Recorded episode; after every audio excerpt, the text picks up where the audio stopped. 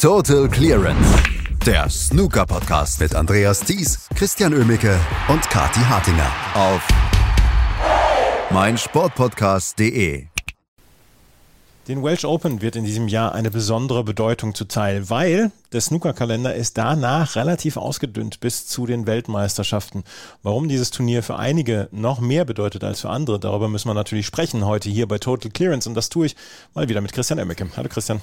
Hi Andreas. Ja, ich bin gar gleich mit der Tür ins Haus gefallen. Das ist ein sehr wichtiges Turnier für viele Spieler. Entweder sie wollen zur Players Championship oder sie wollen sich dann ja auch nochmal ja, eine bessere Ausgangsposition vielleicht für die WM-Quali dann bringen, oder? Ja, gleich, ohne lange Vorrede. Ja, ja ans Eingemachte. äh, ja, es sind so viele Schauplätze diese Woche. Ähm, auch die äh, European Series endet ja. Also da gibt es ja auch nochmal 150.000 Pfund als Bonus für den Sieger dieser, ähm, dieser Serie, in der Ali Carter im Moment ja führt. Ähm, und im Prinzip alle, die da irgendwie noch was dran rütteln wollen, müssen mindestens Finale oder wenn nicht sogar den, äh, den Titel holen. Ähm, Kyron Wilson und Mark Allen würden Viertelfinale bzw. Halbfinale theoretisch reichen, je nachdem, wann Ali Carter ausscheidet.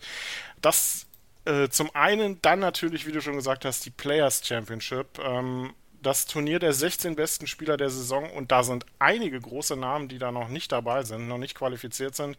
Ronnie O'Sullivan zum Beispiel, der mindestens das Finale erreichen muss, damit er da überhaupt Chancen hat, in diesen Kreis reinzukommen. Auch Stuart Bingham mindestens Finale. Ein John Higgins müsste das Turnier sogar gewinnen. Und auch Neil Robertson, der Titelverteidiger ist von diesem Turnier aktuell nur die Nummer 18 in der Einjahresrangliste.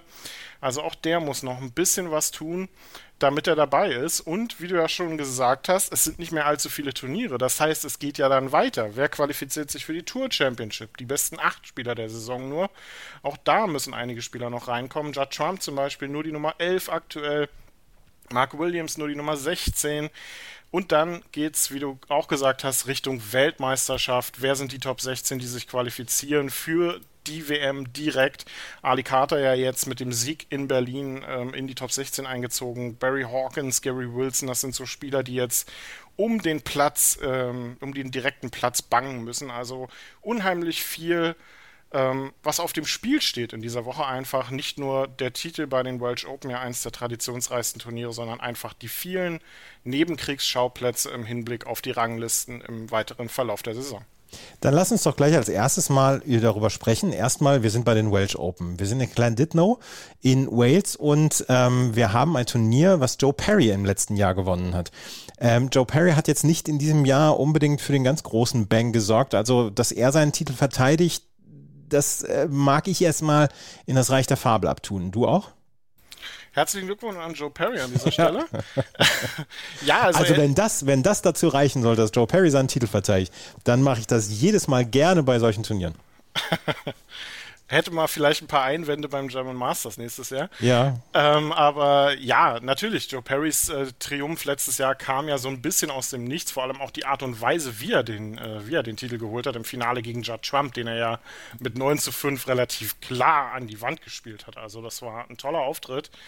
Ähm, er, Perry ist äh, relativ in Ordnung unterwegs in dieser Saison, ohne jetzt so richtig brillant zu glänzen. Sein Viertelfinale bei der UK Championship ähm, war ganz gut und ähm, er war auch in der dritten Runde beim Shootout, aber ansonsten war es jetzt noch nicht so die Saison des Joe Perry. Aber er ist ähm, durch diesen Titel letztes Jahr ja mehrfacher Ranglistensieger geworden und damit in einen Kreis vorgedrungen, den jetzt nicht so viele Spieler dann tatsächlich ähm, von sich behaupten können. Und äh, sein Auftaktmatch äh, heute wird ja direkt um 11 ähm, in knapp einer Stunde dann beginnen gegen Mark King. Hat ja auch so ein bisschen was von äh, 2000er Flair. Ähm, ich muss sagen, freue ich mich sehr drauf auf dieses Duell und Best of Seven ist sowieso immer eine Distanz, wo viel möglich ist. Dass er hier den Titel verteidigt, glaube ich jetzt tatsächlich auch nicht. Aber Joe Perry ist ein Spieler, der ihm durchaus Spaß macht, an ähm, beim Snooker zuzuschauen und den vielleicht dann auch mal gegönnt sein dürfte, in dieser Woche mal nicht gegen Neil Robertson zu spielen, was er ja in der letzten Zeit dann sehr häufig hat. Joe Perry eröffnet diese Welsh Open Quali. Wenn ihr das hier hört, dann ist das Match wahrscheinlich schon begonnen oder vielleicht hat es schon aufgehört. Deswegen, wir können im Moment noch nichts zum Ergebnis sagen. Heute sind wir ein ganz kleines bisschen später da. Ein Spieler, der heute Nachmittag seine erste Quali-Runde spielen wird und sein erstes Match spielen wird, das ist Ronnie O'Sullivan. Gegen Oliver Lyons ist er natürlich der Favorit, aber Ronnie O'Sullivan wird hier nicht darum kämpfen, in das Hauptfeld zu kommen. Der muss hier, du hast es eben schon erwähnt, eine ganze Menge tun. Der muss wahrscheinlich das Finale erreichen, um bei der Players Championship dabei zu sein. Jetzt stelle ich mir die Frage, wie wichtig ist das jemandem wie ähm, Ronnie O'Sullivan noch? Das Schulgeld für seine Kinder ist abbezahlt. Ähm, hat er diese Ziele noch?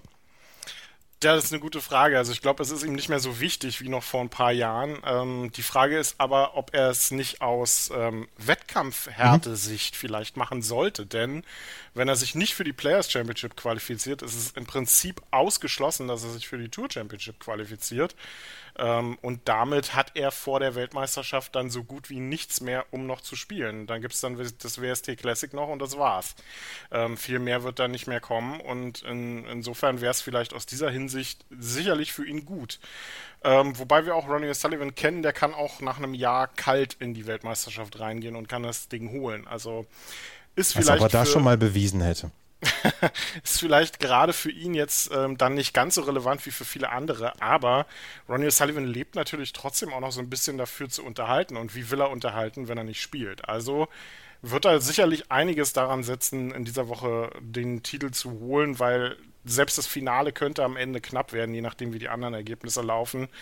Ähm, da muss eine ganze Menge passieren und wie gesagt, dann geht es Richtung Tour Championship und wenn er da diese Woche nichts reißt, dann wird das mit der Tour Championship erst recht, erst recht nichts.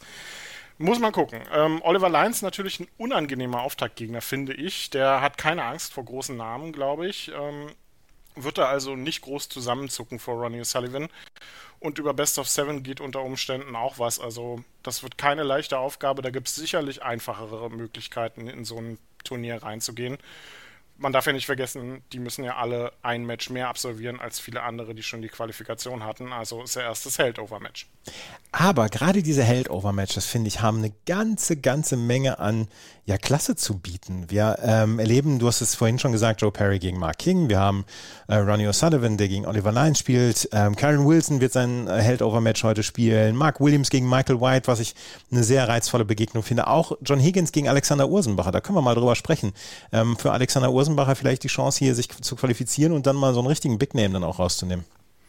Wäre für ihn sicherlich gut, aber auch John Higgins ist ja, wie gesagt, unter Druck. Mhm. Auch der weit nicht qualifiziert für äh, die Players Championship, für die Tour Championship. Bisher ja noch keine gute Saison für den Schotten. Der muss den Titel holen, wenn er da noch Chancen drauf haben will. Und Alex Osenbacher, ja, der bangt so ein bisschen um seine Tourkarte. Ähm, ist auch in der Einjahresrangliste nicht wirklich gut platziert, nur auf Platz 16 dort aktuell. Ähm, also das wird schwierig für den Schweizer, sich dort durchzusetzen, um irgendwie die Tourkarte zu halten. Und da ist diese Woche bei den Welsh Open natürlich nochmal besonders wichtig. Ähm, John Higgins da, glaube ich, kein guter Auftaktgegner, gerade wenn man so ein bisschen unter Druck ist. Aber du hast recht, es sind wirklich tolle Matches, was, glaube ich, auch so ein bisschen daran liegt, dass ähm, bei den äh, Home Nation Series ja nur die Top 16 gesetzt sind und alles andere relativ frei zugelost wird. Dadurch haben wir relativ viele gute Matches auch schon in den, ähm, in den Held-Over-Matches. Stuart Bingham gegen Jackson Page zum Beispiel, David Gilbert gegen Marco Fu, ein Duell, auf das ich mich sehr freue heute. Ähm, zwei meiner Lieblingsspieler, Mark Williams gegen Michael White, Ryan Day gegen Stuart Carrington, Judd Trump gegen Grüße an Kati, David Grace. Also keine leichte Aufgabe auch für David Grace. Wirklich tolle Matches, die wir da heute haben. Und ähm, ja, leider Alex Osenbacher die einzige deutschsprachige Beteiligung diese Woche. Ein Spiel, auf das wir noch zu sprechen kommen müssen, wir haben jetzt leider keine Stimme von äh, Kati dazu, aber David Grace wird heute Abend auch antreten gegen Judd Trump. Hoffentlich findet sie die Zeit dafür, bei dem, was sie noch sonst zu tun hat im Moment. Ja, je nachdem, wie es läuft. Ähm, vielleicht ist es besser, wenn sie sich auf die Doktorarbeit konzentriert. Ähm, wenn der gute David äh, gegen Judd Trump da keine guten Karten hat. Aber ähm, wir wissen, Judd Trump ist äh, durchaus angreifbar, auch in dieser Saison. Und über Best of Seven geht da sowieso was. Und David Grace hat schon große Matches in dieser Saison abgeliefert.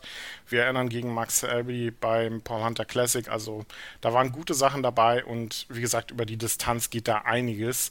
Ähm, am Abend dann außerdem noch Hossein Wafai gegen Liu Tian dann auch das unheimlich interessantes Duell. Auch Mark Selby und Mark Allen werden eingreifen. Ähm, für Mark Allen ähm, geht es ja auch noch ein bisschen um den Bonus bei der European Series. Ähm, da müsste er mindestens Viertelfinale, Halbfinale erreichen, um da an Alicata noch vorbeizuziehen. Also da geht einiges für den Spieler der Saison in dieser Saison ja bisher auch noch, ähm, was Mark Allen ja ist. Insofern bin ich gespannt, wie das da heute läuft. Also wunderbar, egal wer Tickets heute, äh, heute hat für diesen Heldover-Tag bei der Home Nation Series. Also der sieht alle Top-Spieler dann heute mal in geballter Power. Also das äh, finde ich immer noch eine, eine richtig gute Sache, die man sich da überlegt hat. 18 Matches wird, wird es heute geben. Ähm, zwei Matches sind dann noch ähm, Heldover gewesen, weil zum Beispiel David Gilbert ja beim Masters dabei war und das hätte ähm, mit seinem ähm, ja, Schedule nicht zusammengepasst, weil er dort das Qualifikationsmatch während dieser Woche hätte spielen müssen und das hätte nicht gepasst. Deswegen auch er ist mit dabei heute. Also ein ganz, ganz vollgepackter Tag. Ich habe mal aufs Draw geguckt von den Welsh Open hier in der ähm, in diesem 64er Feld. Da sind kaum Matches bislang dabei, über die man schon sprechen kann in der ersten Runde. Matthew Stevens gegen Rod Lawler, vielleicht Ali Carter gegen gegen Ian Martin ist dabei, Andy Hicks gegen Wu Yise, Kao Yupeng gegen Ding Junhui. Ähm, der Rest muss halt noch zugelost werden. Das wird dann auch nochmal spannend, wer dann wo hingelost wird. Ähm, na was, also die Matches an sich stehen ja dann halt ah. fest. Es, also die, die Zeiten stehen halt dann noch nicht mhm. fest, weil man da jetzt natürlich guckt, wer sich dann qualifiziert für äh, die Hauptrunden, die dann ja ab morgen dann beginnen. Also da, da sind durchaus gute Matches, die uns da auch erwarten können. Also ähm, das geht ja dann, ähm, geht ja dann in der nächsten Runde ungehindert weiter. Ähm, das Flat Draw an sich bietet da ja dann auch gutes Potenzial, um wirklich in, in interessante Matches überzugehen. Also Ross Muir zum Beispiel wäre der nächste Gegner von Ronnie O'Sullivan oder Oliver Lyons. Also ähm, da gibt es einige gute Namen, die jetzt dann auch schon dabei sind. John Higgins oder Alex Osenbacher, je nachdem wer da gewinnt, bekommt es danach mit Martin Gould zu tun. Also auch kein, keine leichte Aufgabe. Ich bin gespannt auch auf Graham Dodd gegen Joe O'Connor, weil ähm, Joe O'Connor auch noch so ein Außenseiterkandidat für die European Series ist tatsächlich. Er müsste zwar den Titel holen, um das, äh, um das zu schaffen, aber unmöglich ist er nichts. Ähm, gut, ähm, wir haben ja Joe Perry schon als Titelverteidiger festgelegt. Genau. Vielleicht geht da dann trotzdem noch was für Joe O'Connor. Mal gucken. Wir werden es sehen und wir werden natürlich dann morgen hier bei Total Clearance darüber sprechen. Die Welsh Open beginnen heute und mit einer ganzen Reihe an Heldover-Matches, die es in sich haben. Was zum Teufel, du Bastard? Du bist tot, du kleiner Hundeficker. Und dieser kleine Hundeficker, das ist unser Werner. Ein ganz normaler Berliner Kleinstkrimineller der dann aber im Knast das Ding seines Lebens dreht. Una Fantastica Risetta Perla Pizza. Er klaut seinem Zellengenossen ein Pizzarezept. Aber nicht irgendeins. Und mit dem eröffnet Werner dann die beste Pizzeria Berlins. Doch Werners Glück ist nur von kurzer Dauer. Denn es hagelt Probleme. Werners Pizzaparadies. Erstmals großes Kino- und Podcast-Format. Mit fetter Starbesetzung. Alina But, Kida Ramadan, Edin Hasanovic, Oliver Koritke, Ralf Richter, Ben Becker, Winfried Glatzeder, Anna Schmidt und viele mehr. Abonniert die Scheiße. Jetzt macht schon, mach! Total Clearance. Der Snooker-Podcast mit Andreas Thies und Christian Ömicke auf meinsportpodcast.de.